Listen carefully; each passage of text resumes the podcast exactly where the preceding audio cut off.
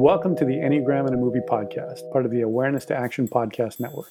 I'm TJ Dawe, and this season, my co host Mario Sikora and I will be exploring the Enneagram through the lens of specific directors whose work demonstrates themes related to the nine Enneagram types and three instinctual biases. If you like what you hear, please rate, review, and subscribe to the podcast. In the meantime, make some popcorn, sit back, and enjoy the show.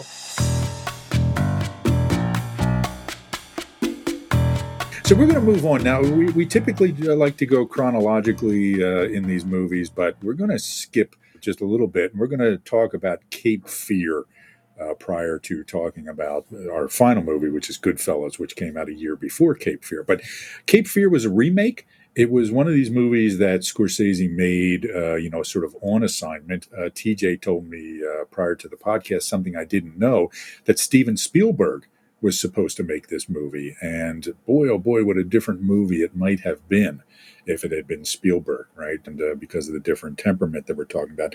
So it's basically about a, a lawyer played by Nick Nolte. Who was a defense attorney for Robert De Niro's? Boy, we got three De Niro movies. It just occurred to me here. Robert De Niro's Max Cady, who had raped a teenage girl. Uh, Sam, uh, the, the Nick Nolte character, withheld evidence that wouldn't have proven the client innocent, but it was about that the victim had been uh, sexually promiscuous. And so instead of sharing that with the jury, he held it back because of the horrible crime. And when De Niro's Max Cady goes off to prison for 14 years, he puts the uh, time to good use by he went in illiterate he learned to read, and it turns out that he's actually a pretty smart guy, right? So first he learned to read kids' books, and then he started to, you know, read, you know, more and more challenging books. But he actually educated himself in the law, philosophy, and religion, and realized what Nolte's character had done and that he had spent this time in jail when he didn't have to. So he determines he is going to get revenge. Okay. And so the first time we see De Niro's Max Cady, he is very imposing in prison, doing dips, you know, to exercise, covered in tattoos, many with a religious connotation, including a big cross on his back. He's getting out of jail and he devotes his life to terrorizing uh, Sam, his family, and plotting his revenge. Okay, so he starts showing up and threatening them uh, in kind of very subtle, smart ways so that uh, Nolte's character can't really get the police to do anything about it. One thing leads to another. We start, you know, uh, the De Niro character kills the dog, then he attacks this woman that Nolte's character was on the verge of having an affair with, really brutalizes her and, uh, in order to get you know, again to to get at Sam. He seduces Sam's daughter, and played by mm-hmm. Juliette Lewis at the time. She was supposed to be, I think, what, 14 or 15 in the movie. 15 little yeah little creepy here right? I mean really really disturbing and creepy scene between de niro and juliette lewis here. I, I looked it up. I think juliette lewis was actually 17 when they made the movie. It wasn't a you know there was no sex or anything like that but you know just again a little too close for comfort you know uh, you know given the, the, the circumstances. So they decide, uh, first of all, let's see, one way to try and get the Max Cady character to go away is to hire three goons to beat him up and threaten him. Nolte gives him kind of a warning before this happens, and uh, Max Cady is smart enough to record it uh, to get him on tape threatening him.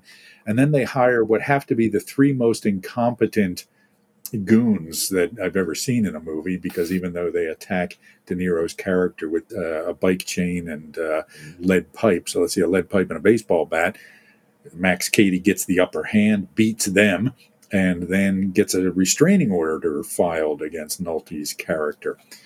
They decide, okay, we're going to entrap him. So they hire a, guy, a private investigator to set up, make it look like Nolte's character is going away with the hope and expectation that De Niro will come in to attack the family. Well, again, Max is too smart and ends up killing the private investigator as well as the maid Nolte and his family, played by uh, Jessica Lange as his wife, and again, Juliette Lewis as the daughter, rush off to a houseboat they have on the Cape Fear River. I mean, good heavens, the movie's called Cape Fear. If this isn't about Six World, you know, what else would it be, right? But anyway, and there they have the final showdown with Max Cady's character. After again some pretty brutal scenes, they finally do manage to dispatch the Max Cady character.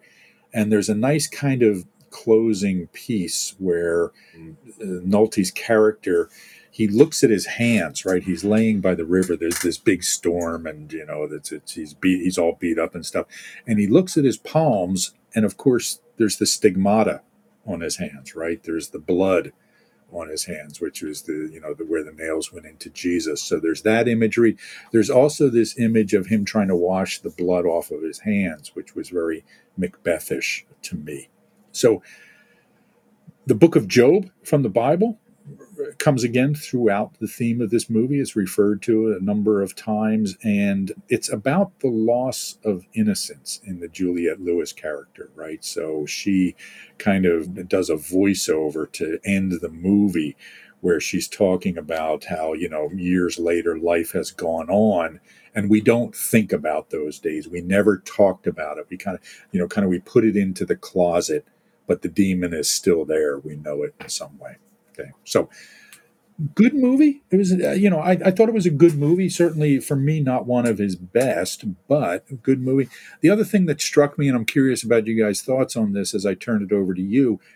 This to me was kind of the ultimate Brian De Palma movie, right? I couldn't help seeing Brian De Palma in almost every shot of this movie. So, thoughts and reactions to this, and then tell me how what it had to do with Type Six. TJ, let me hear from you first, please. Well, I can't say I know Brian De Palma's movies well enough to be able to say yes, absolutely. Um, All right. So I'll just okay. leave it at that. But tell us about Type Six then. Yeah, pass on that. You know, maybe Russell have something to say on it. Go ahead. Tell us about the six themes in this movie for you, TJ. Yeah, well, to build on what you know you'd mentioned earlier, is that Spielberg was the original director of the film, handed it over to Scorsese. Scorsese read the script a number of times while shooting Goodfellas, and didn't like it. And primarily, what he didn't like was that it was more black and white very much like the original film. So in the original film, the lawyers played by Gregory Peck.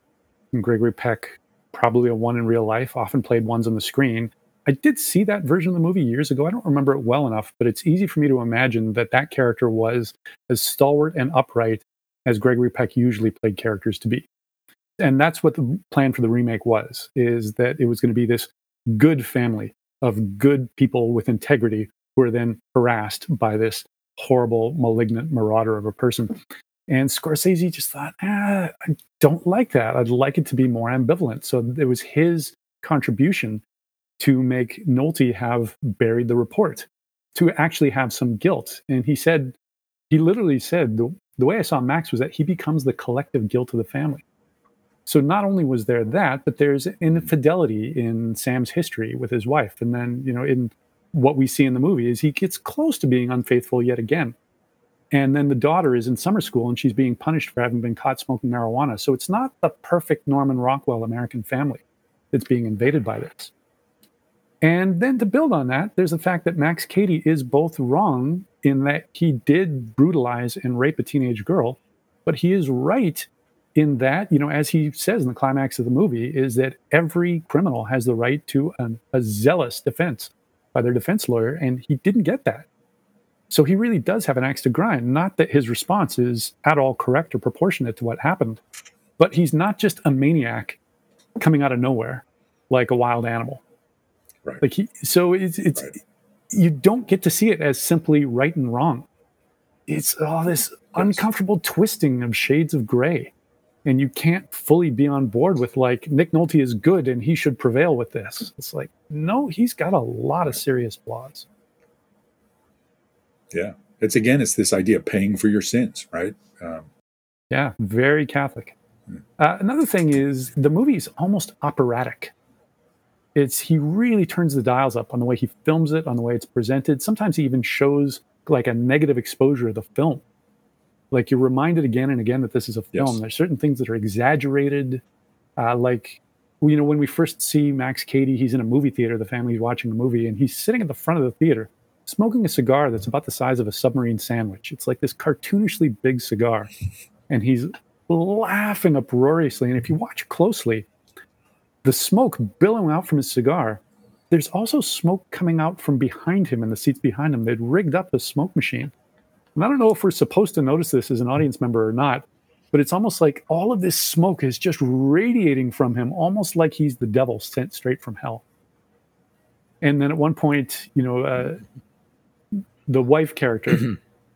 sees him sitting on the fence outside of their house, and he's in front of a display of fireworks. There's this massive display of fireworks going off. It's bright, it's multicolored, and the family's not even watching it. It's like it's it's the Fourth of July. They live close to where the fireworks go off, and they don't seem to care. And he just happens to be sitting on the fence right in front of it. So there's all kinds of things like that. Or you know, late in the movie when there's the final confrontation on the houseboat on the river, Max Cady at one point lights a flare, and the wax from it dribbles down over his hand, ostensibly burning him. This is right after a pot of boiling water has been thrown in his face, and he doesn't react in the slightest. So he's superhuman in a number of ways, which I thought was an interesting way of like the way a six might perceive a threat. What if this thing goes wrong? What if somebody comes after me and they're impervious to pain? And very much like like Max Cady seems to be a force of nature. He has access to whatever information he needs about what's happening with the family, about the affair, about why the daughter's in summer school, about what she did, and he can get anywhere. You know, he's in the school when she goes in, or he's, you know, he he can infiltrate the house even when there's strings on all the entryways that will trigger notice of anybody entering. He can disguise himself as the housekeeper. He can get in there and poison the dog. In one particularly disturbing scene, he clings to the underside of the family vehicle as they flee. and they drive for who knows how many hours. And how strong is this guy? I mean, he's got a harness around his belt, but still.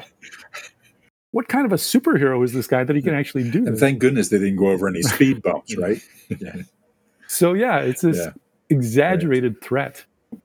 And and in this exaggerated presentation of a movie. But yeah. Yeah, yes, everything was very heightened in it, and that's part of what made it De Palma esque. The sort of color saturation was not the usual uh, look for a Scorsese movie, but yes, I, I, could see things that reminded me of some of the main De Palma movies. Yeah. Uh, a, a, kind of lurid color quality almost. But yeah, I think this movie it was very interesting. I, I kind of get the feeling that Scorsese went into this looked at the story and sort of mined out of it what was relevant to him. And it gets into more of the kind of deeper psychoanalytic stuff in point six. Many sixes, when their things are not working out well for them, find direction through being against or being persecuted by a bad object to use the psychological language. I don't know what I'm for, but I know what I'm against. I don't know who's my friend, but I know that's my enemy. And uh, there's a certain way in which, as we start to get to know Nick Nolte uh, and Jessica Lange and Juliette Lewis as this family, they're a mess. Yes. Nobody's communicating. There's no honesty. I just remind people too. The the six in stress goes to what point? Mm. Three. And what's the lower side of three? The passion and the problem of three is deceit. Now, that doesn't usually mean being an overt fibber. It's usually not telling the truth to save your butt or colluding with something so that we all feel okay, even though we kind of know there's something else going on. That's that family in a nutshell. Mm-hmm.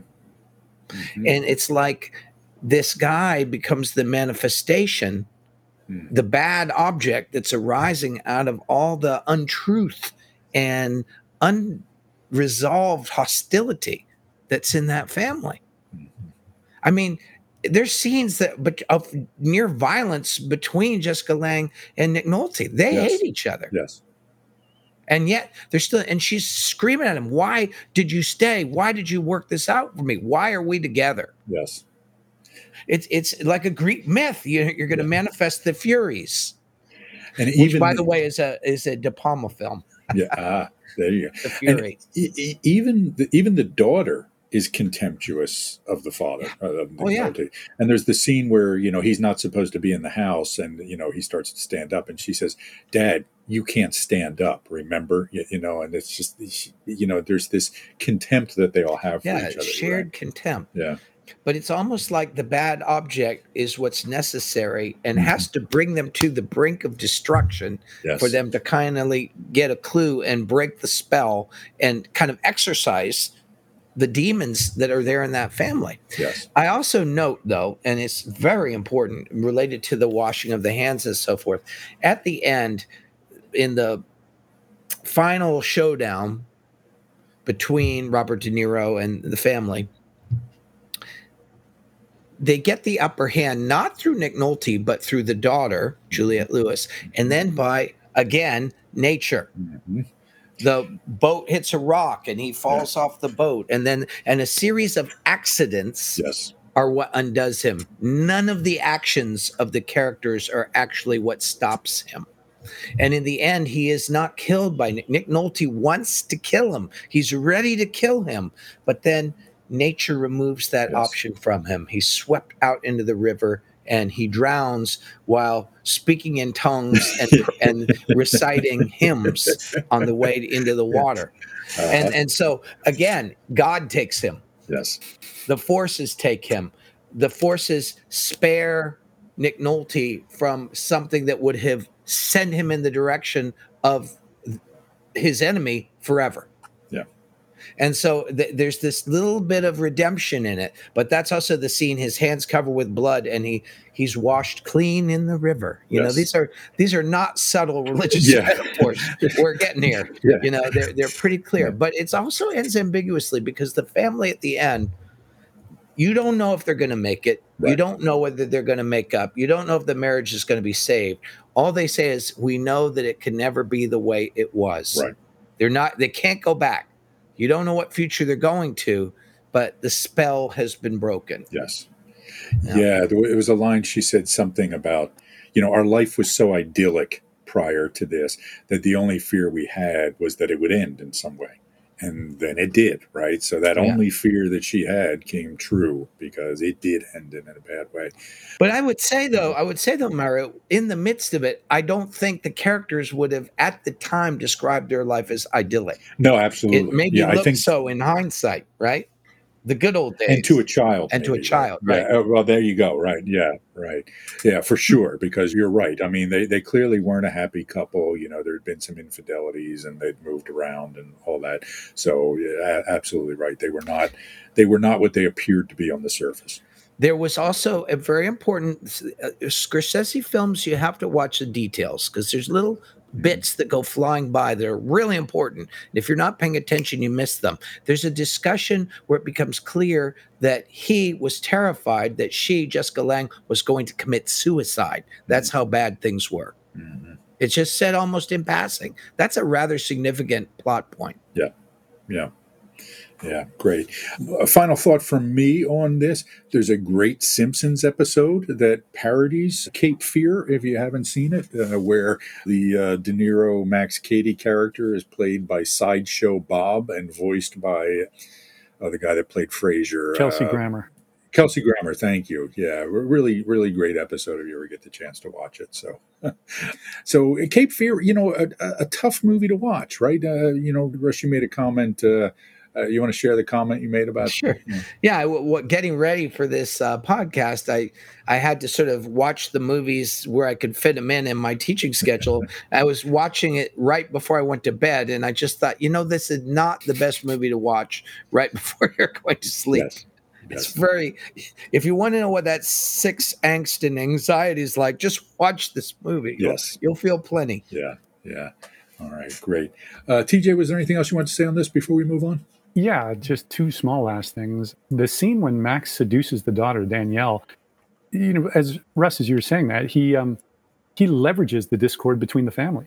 That's how he creates a bond with this teenage girl. He masquerades as her summer school drama teacher, who she hasn't met yet. She hasn't seen him, so she doesn't know immediately that it's him. And he speaks to her truthfully in a way that her parents aren't. this is another change that Scorsese made from the original screenplay. Originally, this was a threatening chase scene And Scorsese found it much more interesting. And this is again a direct quote where he said he uses the logic and emotion of, and the psychology very much in the way that Satan speaks in the Bible. It is much more interesting and threatening if Max Cady is making genuinely legitimate points to this teenage girl to bond with her. And Scorsese said he he knows some women friends who had similar experiences being attracted to dangerous characters, kind of like that. So there's that push and pull. I wanted to say that that kind of voice that he uses is very similar to the voice of Satan in the last temptation of Christ. Mm. Like, surely you want this, and they don't understand you. And why go through all this when you should just have a wife and a life? Why do you got to go through all this nonsense? Right, right. And and of course, Satan seems to be an angel at that point. Hmm. Right, and and theologically is. Yes, a fallen angel, absolutely. And there's this one tiny moment. Just I've, I rewound this a number of times because I found it so amusing. Is right after Sam Bowden has hired the PI to protect the family. They're having dinner and he's telling his wife and daughter is like i've got this pi and i you know he knows these kind of people he's dealt with them before as soon as i talked to him i felt completely relaxed and then right on cue the phone rings and he flinches he jumps as does the other members of the family. They all make this exclamation. The camera closes up on the phone and he's answered it before the first ring is even stopped. So i just love that bit of six-ish comedy. Is like i'm relaxed somebody else is thinking Wah! just it's something as innocuous as the phone ring. Yes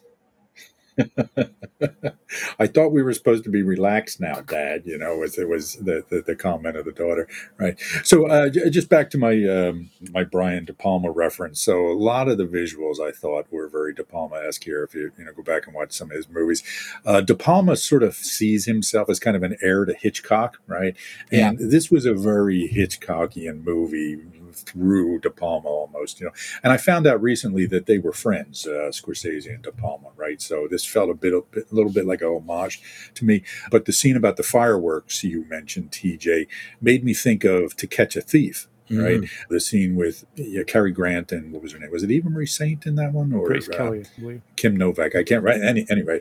Um, they're uh, Tippi Henton. No, she was Birds. But anyway, uh, they're kissing with in Monaco with all these fireworks going off behind, and and you know, and I just had this real kind of like this is a just a twisted, bizarro version of that uh, Hitchcock scene in, in, in a way. So anyway, lots of lots of real movie references there. Are you interested in learning more about our approach to the Enneagram? Go to awareness2action.com and check out our certification program. We offer a clear, concise, business friendly, and science minded approach while maintaining the depth of traditional approaches to the system. At Awareness to Action International, we're the leading innovators in the theory and pragmatic applications of this system to all aspects of the work environment, including leadership and personal development team building, diversity and culture, and managing change. However, this approach is not just for the business world. A lot of people who attend our trainings do so for their own self development or spiritual growth. Our certification program is one of only a handful of curricula accredited as a school by the International Enneagram Association. It is currently being conducted virtually and combines live sessions with asynchronous learning. Again, find out more at awareness2action.com. Okay, so movie number four. For me, we have saved the best for last, which is why I wanted to sort of change it. And to Russ's point about watching uh, Cape Fear before going to bed, I was rewatching Goodfellas this morning, starting at six o'clock, you know, fitting it in prior to this as well, and thought to myself, this is no way to start your day, okay, on the one hand. However, however, what a brilliant freaking movie. I mean, you know, I I've seen Goodfellas I don't know how many times, right? But it has been a while since I watched it. And it's been a while since I watched it really paying attention. And it took me back to first seeing this movie in 1990, I think is when it was released. Yeah. Uh, let's yep. see here. I think that's yeah, right. 1990. It's one of a couple of movies made during my lifetime that I remember seeing and walking out of the theater and wanting to say to somebody, Did you just see what I saw? right? I mean, for, for me, the two movies that come to mind that had that reaction were this and Pulp Fiction, right? I remember watching Pulp Fiction and saying, this is something new. This is something special, right? And I got to see it, you know, real time. And that's the reaction I had to Goodfellas because this is just a brilliant movie. It is Scorsese at his best. And uh, being reminded that he lost out on for the best director Oscar to Kevin Costner this year is just almost more than I can bear, right? To to, to, to take, right? So, uh, so Goodfellas uh, stars again our friend Robert De Niro. TJ, tell us about the movie Goodfellas. Please. Yeah, here's a quick overview. So, Goodfellas is the true story of Henry Hill, played by Ray Liotta, who was a foot soldier for the mob in Brooklyn from the fifth. Sort of true. Yeah, sort of based true, on a we'll true story, Yeah. based on his autobiography. yeah, true enough. Yeah. Yeah. Uh, so he starts with him as an adolescent in the 50s and it goes through into the early 80s. So his local mob boss is Paul Cicero, played by Paul Sorvino, who's just a big, quiet guy that everybody defers to. You never see him raise his voice, you never see him enact violence, but he's just acknowledged as he's the guy. He's the local mob guy. Uh, Henry also looks up to Jimmy the Gent Conway, played by Robert De Niro, who's a thief who genuinely enjoyed robbing people and seems to have a bottomless wallet because he tips everyone and tips everyone generously, including some of the people he robs. And Henry is partnered with Tommy DeVito, played by Joe Pesci, who's a hot tempered mobster. And there's some pretty famous scenes from that that we'll talk about in a moment. And he meets and marries a woman named Karen. I don't know that we find out her maiden last name, but she's played by Lorraine Bracco, who later went on to be quite successful as one of the leads on The Sopranos. She was the psychiatrist. So she's a Jewish woman who eventually falls in love with him and becomes complicit in some of his crimes. The movie's split pretty evenly down the center. In the first half of the movie, we see the charm of the mafia life. We see successful heists, bringing in money and deference from everyone and respect, including from the staff at the Copacabana in a very famous long shot. And in the second half of the movie, we see the horrors of mafia life, including murder, drug addiction, prison, deception of his own mob boss, and eventually Henry's arrest and entry into witness protection in exchange for testifying against his former friends and colleagues. And the movie ends with him living under an assumed identity in some unnamed Midwestern town. He's bored with his new safe life. He can't even get good food. And in his own words, he's living like a schnook. Something Scorsese said about the movie is that it is a materialism versus spiritual life once again, which is a topic that he said interests him very much. So the movie was a moderate success when it came out. And, you know, as you mentioned, I think it won one Oscar, which was for Joe Pesci's performance. And it has really stood the test of time. It's one of those movies whose reputation has only escalated as the years have gone by. And it is sometimes credited as being the movie that kind of set the template for the way movies went in the 90s in terms of its creativity, its willingness to rewrite the rules, and it's just there isn't a single level that it doesn't work on. Whether you're talking acting, directing, cinematography, the use of music, editing, it just scores on every single mark on the checklist. Agreed. It's a long movie, two and a half, two forty-five, I think, hours. Not a single thing I would have taken out. Right, not a single frame that I would have said, "Yeah, we didn't need this. It could have gone on." Right. I mean, and and also for me, one of the key things is, uh, first of all, the camera work. You you alluded to the tracking shot when they go into the Copacabana, which is a very famous scene, but also the use of freeze frames. Right, is just genius in this movie. I mean, just stopping the action and capturing an idea. Uh, just again, brilliant, brilliant movie. Russ, tell us about Goodfellas. Tell us about how you see Point Six represented in. Oh my gosh, uh, there's so much in it. I, I'm just reveling as what you were just saying about those marvelous stop action scenes where the narration comes in, Yes, because the whole film is presented from Henry's point of view. yes, You know, he's he's sharing this journey with us. It's it's sort of like a movie, like you're reading a true crime novel, but it's been transferred to this film. right.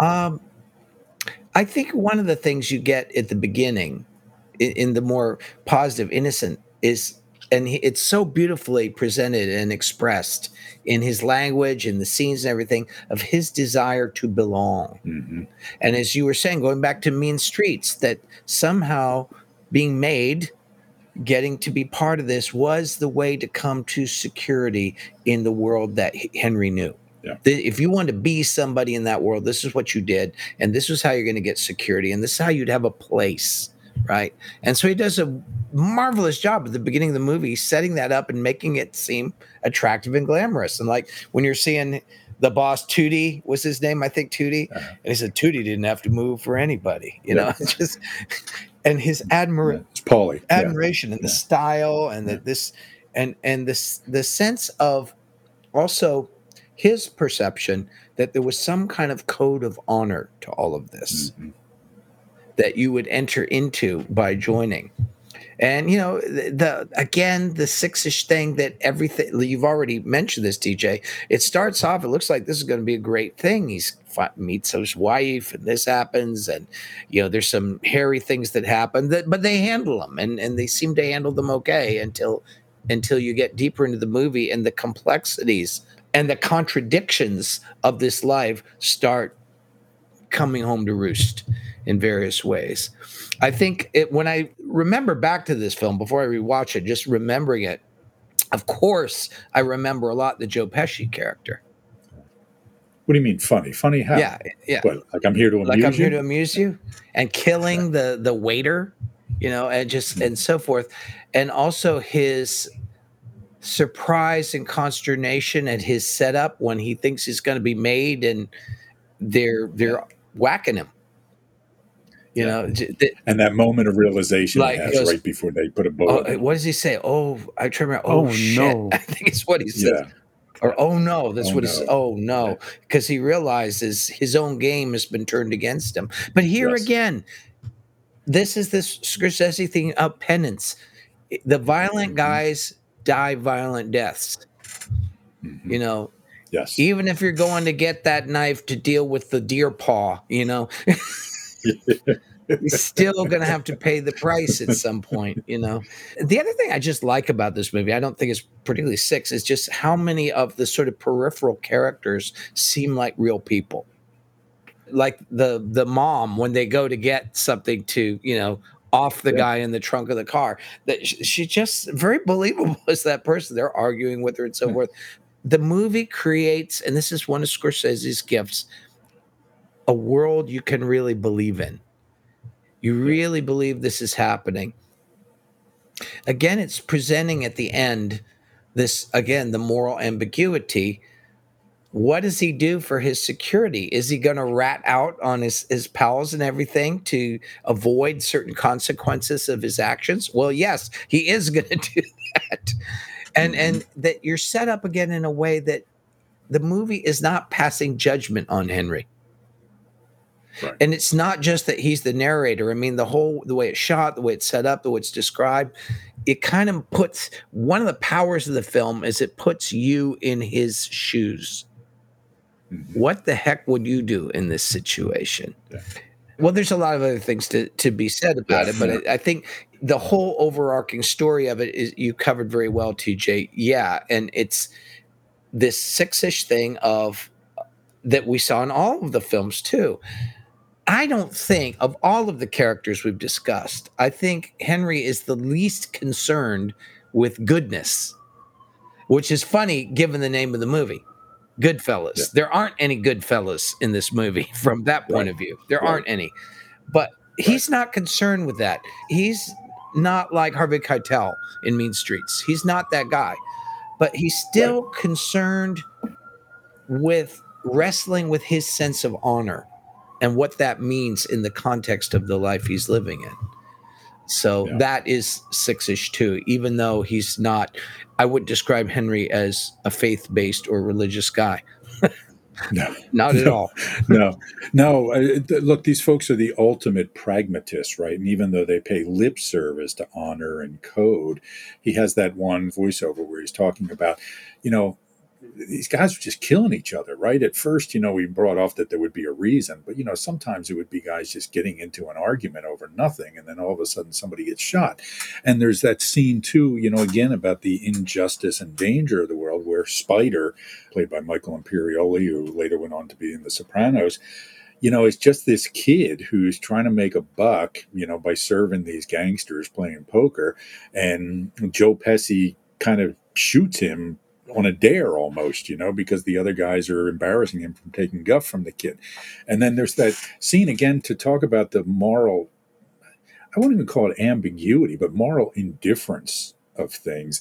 You know, what they're arguing over is who's going to dig the hole, right? You know, and, and Jimmy Conway, the, the De Niro character, says to him, Well, you're digging the hole this time. And Pesci's like, Oh, what? Like, I never dug a hole before? I've done plenty of holes. I'll dig this hole. I don't care, you know? And so this is kind of the most existential movie, I think.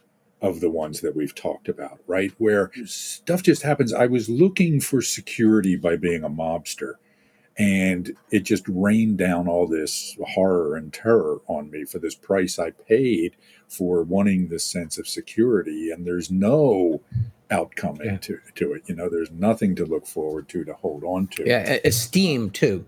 Security and esteem, both. Yes. But but I was thinking about how some of these kind of absurd existential conversations, like that one when they're digging the hole, are kind of precursors to uh, some of the conversations in Pulp Fiction. Yes, yes.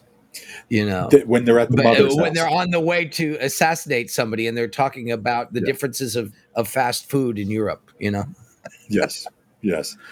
Yeah, the conversation at the mother's house, uh, Joe Pesci's mother is actually played by Martin Scorsese's yes. mother. She's talking about the painting she did. And just my favorite line in the movie, and it's not one of the ones that stands out. But it's like, look, yeah, I like this one. You got the one dog looking this way, you got the other dog looking the other way, and you got the guy sitting there. What do you want from me? You know, I mean, it just for me, I just love that line. I could listen to it a million times because it's just so, it's just so something somebody would say. Yeah right? You know, it's just such a real line of dialogue that you can hear from these guys. So the other thing that that struck me about this film, seeing it again, and it's I'm just trying to articulate it now. It was more of a sense.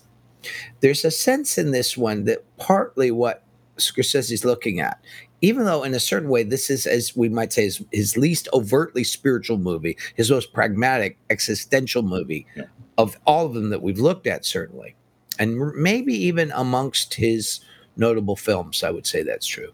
Hmm. There's another way in which he's showing how none of these people are really aware at all of the world that they're living in. They're all going about their business, yakking, doing this and that, but there's a profound lack of realism in the realism. It's realistically depicting people who are not in touch with reality or what they're doing or how they're living. Yeah. Uh, when I think about that film and how it it got to me, that's how it got to me. It's just showing just regular people living their lives with no clue about what their life is that they're living.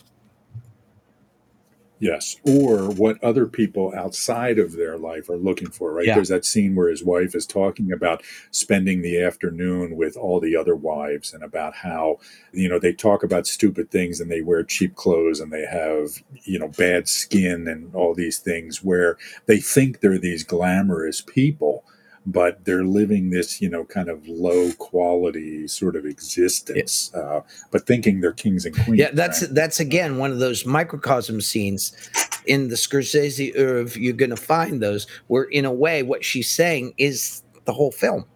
Yeah. So um, to tie this to kind of sickness, and again, we're talking pretty low level, you know. No, this is not healthy you know, six in this film. You're not gonna, there's, I don't think there's not much healthy, healthy six in, in Goodfellas. No. yeah, but there's uh, paranoia in the extreme, right? I mean, this movie and it keeps escalating. Absolutely, and so there is this kind of break in the movie, and it has to do with drugs, right? I mean, it has to do with you know things were going okay until Henry ends up going to jail for four years. And the only way he can support his family is by dealing drugs from prison to get family to them. Now, that's a big no no in the mob world, allegedly, right? Uh, you know, you know, goes back to the Godfather even. And he becomes, you know, an addict, like many, you know, people get involved in that world do. And his world starts to crumble. But there's also this different tone, right? Whereas before, the first half of the movie is kind of epitomized by that powerful Paulie character. You know, I don't have to move for anybody. Yeah. We're kings of the world. Now all of a sudden there's just fear and anxiety and, you know, that sort of coke paranoia coming into play, and everything really changes at that point. That you remind me of something else I noticed this time is that that clearly is the turning point because while there aren't a lot of rules in that mob world, that's one of them, and he crosses it. He crosses yes. that rule. His ostensible reason is to take care of his family. Now, can we think of another recent dramatic thing where somebody crosses a line around the sale of drugs to take care of their family and it leads them into a whole bunch of dark stuff? It's Breaking Bad.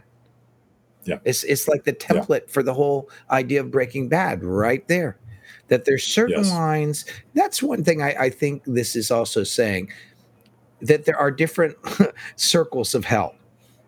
Mm. And that if you cross certain lines, you're going to go into, even if your life is difficult, you have no idea how difficult it can get.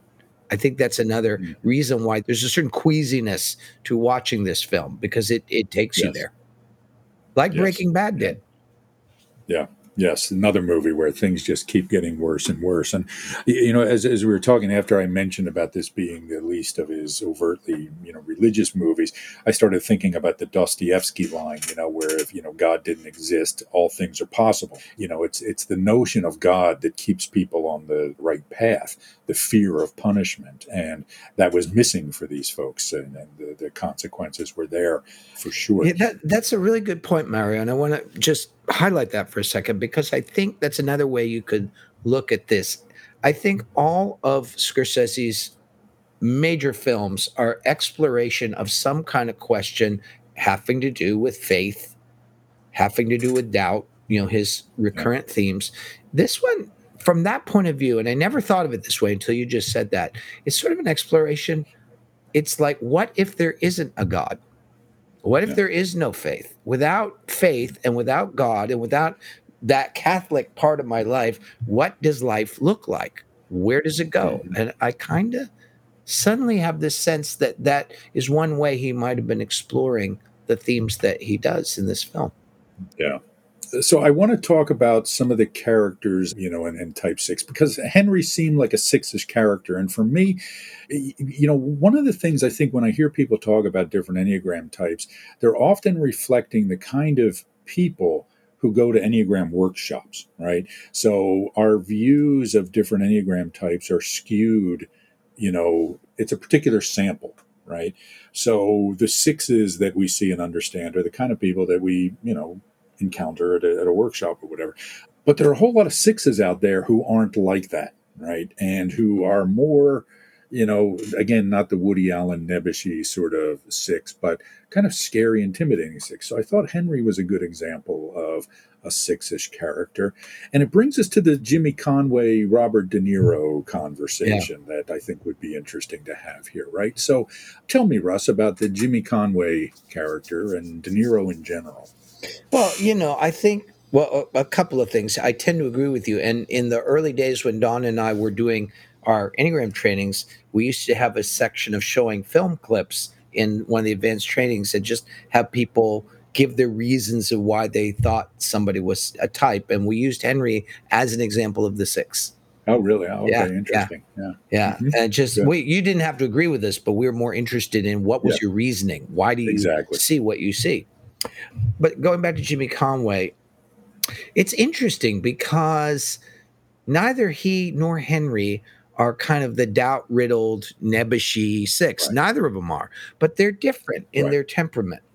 There's a kind of assurance around Jimmy Conway that Henry never quite succeeds in having. He he has good bluster, but his insecurities are more mm-hmm. obvious. You know, Robert De Niro has done a lot of characters along the lines of Jimmy Conway. He's done a number of them, yes. which are this kind of more hard edged side. But I think it's as you said. It, it, as I started to look at sixes and sort of the tracking them down through the range of their various manifestations and ideas depending on how healthy, average, or unhealthy they are, you know, working with what we used to call the levels, right? That mm-hmm. there's a kind of a confidence, then there's kind of more of a chaotic, nervous thing. But as you get into the more unhealthy, the confidence returns in a certain number of mm-hmm. sixes where there's more of it could look like fanaticism, but it could just look like a hard ass person determined to do whatever pragmatically they need to do for their family, for what they believe in, etc. And they don't have so many limits. And I see Jimmy Conway mm-hmm. as that kind of character. He's already gone further than Henry. He's further down the road Yeah. away from redemption, shall we say. And so there's a sense, as I said, we go through this period of confusion and back and forth and overthinking of things, but then sixes tend to get like an idée fixe or, or, or something they're obsessed with or something they're against and something, and all of their psyche and energy gets oriented around that. It could be something they're loyal to, it could be an idea that they believe in, it could be again about an enemy or it could be about taking care of a certain person at all costs. But I think you see in this character that that he is just in a sense, although he looks more confident and together than Henry, he's actually more deteriorated than he is. Yeah. That's the way, as I've watched it over the years, that keeps coming back to me. He'll do stuff that Henry would hesitate to do. Yeah. And I was reading about the character, the, the person Yeah. that that character is based Yeah. on. His name was actually Jimmy Burke. So these were you Based know, as in real guys, said, yeah. yeah, based on real people. And that guy had a horrific childhood and life. I mean, he was, you know, growing up in foster homes at a very early age, you know, a victim of sexual and physical violence, and you know, was just a real hardened criminal, you know, at a very early age. So he was he was a real uh, bad person. And I agree with you. There is this element of, again, it's interesting the way you put it, Russ, about those transitions, because again, if you think about this as somebody who's seeking security in some way, the more away from it we feel, the more we grasp onto that thing that gives us a feeling of it, right? So even if it's our hatred and anger, at least I know where I stand with Yes. it, right? I can sort of lash out with it. So, re- really great observations. and Um, it's it's in that kind of mental structure and you see a similar thing in ones one can justify terrible actions Yeah. i have a reason to do it Yes, yes. So before we, because I do want to talk a little bit more about De Niro because that's Yeah. interesting to me. But TJ, any thoughts on Goodfellas that uh, you wanted to share? Yeah, a few different things. One of the things that you find a lot in Scorsese's work, like I was referring to this earlier, is these stark contrasts. And that happens a lot with the freeze frames in this movie. It's something you referred to directly. And it was inspired by something that happened to him once when he was a youngster on the street. He observed two drunks in his neighborhood, one of whom was so drunk that the other one was stealing the guy's shoes. And as this was happening, as he was witnessing, he heard the music coming through a window of Fats Domino's song when my dreamboat comes home which is really upbeat and uplifting. And the contrast of these two things just hit him in the heart. And he thought why don't they do that in film? And thought you know a love scene with love music is just mediocre. So he loved these strange contrasts.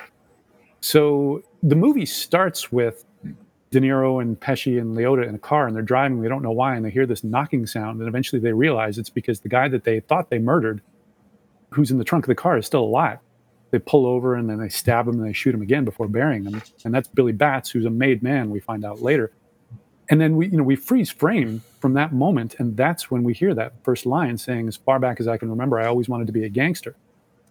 That's a weird thing to structure that moment you know like to if you were to put something really attractive like we're about Yeah. to see of somebody deferring or getting a big payday from a robbery yeah like the makes sense. copacabana Yes. right Yeah, right. but an opening scene Right. where you just Yeah. completed an incomplete murder that's really brutal and there's moments like that that happen again and again and again so early in the movie you know his father finds out that he's skipping school and he's beating him with a belt and yelling at him freeze frame of the father you know brandishing that belt and then the voiceover is kind of lackadaisical saying you know i figure everybody had to take a beating sometime. It wasn't anguish it wasn't i hate Right. my father i couldn't wait to get away. It was just like yeah whatever. You got to take your licks. Or you know in another scene not too long later he lights a bunch of cars on fire and they blow up as he's running away freeze frame on that. And then the voiceover talks about how some guys from the neighborhood brought home his mother's groceries for her. Why? Out of respect. You know as, as cars are blowing up or when they beat billy batts to death there's a donovan song playing like this peace-loving Yeah.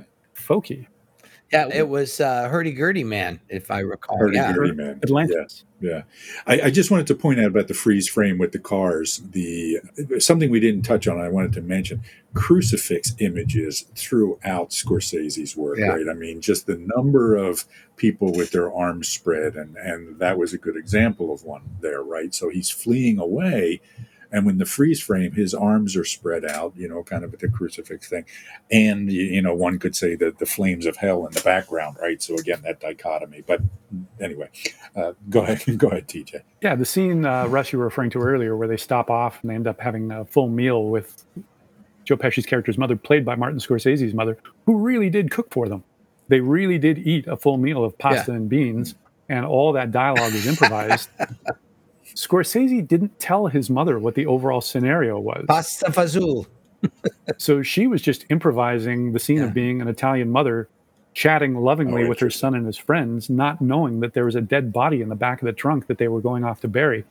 And in that scene, you can see Henry's kind of quiet. He's kind of disturbed by this, that we're all having this friendly conversation about the mother's painting when there's a corpse of a made guy in the back. And that's one of the other rules Yes. in the mafia is like you don't touch Yeah. a made guy, period, Yeah. which is part of the whole unraveling for him. And then another famous contrast in the movie is Right. there's a big montage. Uh, we hear the the piano coda of Layla, which is several minutes long, as the camera is showing us all these different mobsters involved in the Lufthansa heist that Jimmy then killed to cover up his own crime. So their corpses Yes. are being dumped from a dumpster into a garbage truck, or we find one on a meat hook in a in a freezer truck, and different things like that. Just brutal stuff set to the music, the sad, longing music of unrequited love of Layla. So all of these things happening Yeah. again and again, mm-hmm. just to kind of to push you of like, oh, this is fun. Well, actually, it's not. Oh, this is violent. Oh, but there's this other side to it. You can't just look at it in one way. As you say that too, you remind me of a first impression that I had when I saw this film, you know, when it first came out in 1990. I thought in a way it was Scorsese's response to The Godfather. Hmm. Say more. That's interesting. that there was a way that even though people were getting whacked and stuff in The Godfather, it still managed to portray something romantic about life in the mob that you know became popular for a long time thereafter. Yeah. and he wanted to say there's nothing romantic about it. Yeah. this is hell on earth actually. And here's what it really looks like from somebody who had a pretty close up view of what was going on. Now you know whatever mario puzo had going on with all that which i suspect he did of something and whatever you know uh, francis ford coppola did that i think scorsese was in some sense not just that film but there were a series of movies coming out about the mob that were sort of not exactly glamorizing it but almost Yeah, romanticizing. they're it, right? romanticizing it. And he Yeah. said, honey, it ain't romantic. And what made me think of that, TJ, was the juxtaposition of this most romantic music against events that are anything but romantic. Yeah, seemingly of good friends Yeah. and associates. Good. And yeah, Mean Streets Yeah. came out a year after The Godfather, and one of the scenes early on is one of the mobsters hustling a couple of teenagers for twenty bucks when they wanted to buy some firecrackers. That doesn't sound very badass for the mafia guy. No. no, you Mean Streets is definitely a precursor to this film. definitely Yeah. a precursor, but it was just showing these are not profound individuals. They're sort of stumbling through life like everybody else, but with uh, more extreme edges, you Yes. could say. Yes. Great. All right. Good. TJ, was there something else you? Yeah, one more thing. Uh, in general, like a big thing that the second half of the movie emphasizes again and again, and very much a sixth theme is, you know, I want to feel secure. I want to know where I stand. The second half of the movie makes it clear that even though life in the mafia seems to promise that, it does not deliver. So Joe Pesci's character kills Billy Batts, even though he's a made guy. You need permission to go against him. They didn't get it. Paulie wants to find out what happened to Billy Batts. Henry lies to his face. He's the one person you're never supposed to lie to. Tommy kills Spider, you know, as we talked about before, establishing he could lose it on anybody at any time. Uh, Tommy, instead of getting made, gets shot in the head. Karen consults with Jimmy near the end of the movie. Even though he seems to be helping her, she senses that he's setting up to get her killed. You know, just go in that door. There's some nice Christian Dior dresses. And she gets spooked and, and, and yeah. runs away. No, go, yeah. go, go. And then when Henry consults with Jimmy, the same thing happens. And there's this interesting camera effect that I first saw in a documentary about c- cinematography before I'd ever seen the movie, where the two of them are sitting in a booth at the diner and the camera is zooming in and backing up at the exact same rate. So if you watch it carefully, the frame never changes, but the background seems to be undulating in this weird way. The actors look entirely consistent, but the background just it's doing this thing that's not immediately noticeable, but once you see it, you can't unsee it. And it's this visual way of saying all is not well. And here's this guy that Henry has known literally for decades and he even says, you know, when, when they come to kill you, it's not like it is in the movies. They don't yell, they don't threaten. The killers have smiles on their That's faces. Right. And they seemingly have this right. really pleasant meal and interaction. Mm-hmm. And Jimmy's going to help him. And first, he wants to send him to Florida to murder this guy, but he just knows if I go, I'm not coming. I'm going to be killed too. Yeah. So there is no security. All the rules can be broken. Yes, and they come at you when you're at your weakest too is something that he said that i noticed there right so you're, you're, absolutely right so if you remember how the movie ends you've got henry the ray liotta character you know in the middle of nowhere in the witness protection program you know living like a schnook.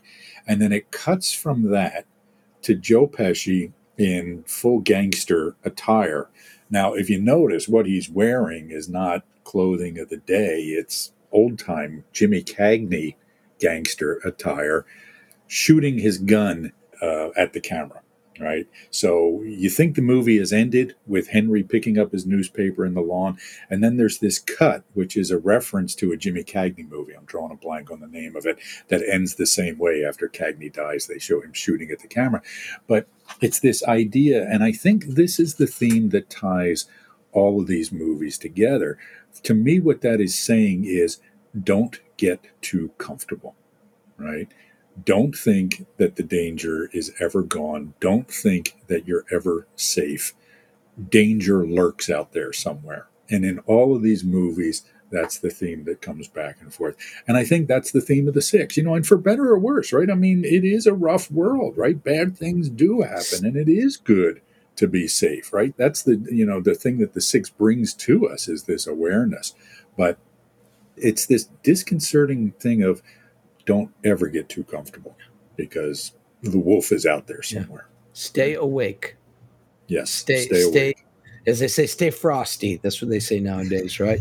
so there's one thing we jumped over, and I want to touch on because we had a conversation prior to this, and then we, we've got to wrap up here. But De Niro, a lot of six stuff going on here, right? Yeah. So you know, and again, I, I haven't you know watched interviews of De Niro. There aren't that many of them, so I haven't got a sense. I haven't read any books about him, but I'm starting to realize that a lot of the characters he plays could be sixes. You know, even ones that I thought were sort of eightish. Curious about your thoughts on that, guys.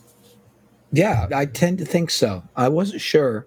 And I know some of our colleagues have typed him as a four, but as you and I discussed, that it would be very peculiar for an actor to not once in a 40 or 50 year long acting career to never play their own type. He hasn't right. played a four once, right. not a single time. That would be really surprising. So, yeah. you know, I think the general bets are on eight or six. But as we were yeah. discussing, Mario, the more I study him and the more I read about his childhood and so forth, the more I tend to vote for six. He was described as a very shy child. Yeah. And the acting was a way he started to come out of his shyness and isolation. He came from a broken home. His family parted ways because his father came out as gay. Oh. In a time where that would have been really tough for a kid, yeah. as you can imagine. And so I think he knows how to adopt that aggressive, hard ass persona that has served him so well in so many of these movies. But he's also a thoughtful guy. He's also a quiet guy. He's also a very private fellow. Yeah. And the sort of sense of provocation to me feels more six than eight. Eights, Yeah. generally speaking, are not provocateurs, but sixes can sure be provocateurs. So it's interesting for me, you know, as again watching these characters, I would, you know, again certainly the I would agree the Jimmy Conway character is a six from Goodfellas, the Johnny Boy in Mean Streets very much a six. Can make the argument that Max Cady is a six in, in Cape Fear. Dad and meet the parents. Yeah, absolutely, uh, classic, classic six character. And you know, so I'm, I'm curious to go back at a lot of these things that I used to think of as eights, like the Jake LaMotta portrayal and that sort of thing, and rewatch them and say, hmm, maybe there's some six stuff going on here that uh, I hadn't quite seen before. All right, Yeah. great. So, guys, thank you for this conversation. This has been great. Russ, again, we really appreciate you uh, being here to be our guest and to share your insights with us. Again, go to russhudson.com and enneagraminstitute.com to find out more about Russ. Russ is, you know, always got new and interesting things happening. So, you know, again, huge respect for you and your work, Russ, and look forward to us hanging out in person again one of these days at some point. TJ, as always, thank you. I, I know you're up and doing some work again. Real quick, if you don't mind, tell us what you're doing up there in Canada, TJ. Plug your gig for us. would you? Yeah, I'm helping a friend work on a one person show whose theme we just identified yesterday is liminality, Very cool. Very cool. being in that in between state. And that is a term that I just learned from Russ Hudson last year. Very good. All right. So you've been listening to another episode of the Enneagram in a Movie podcast. This has been about Martin Scorsese and Enneagram Type 6. Next time we have in line Spike Lee and Enneagram Type 1. Uh, looking forward to that conversation. We'll be joined by another special guest. So, guys, thank you. Great to see you, and uh, see you next time. You've been listening to the Enneagram in a Movie podcast, which is produced and edited by Seth Creekmore and is part of the Awareness to Action podcast network. Don't forget to go online and support the podcast by taking a moment to rate, review, and subscribe. See you next time.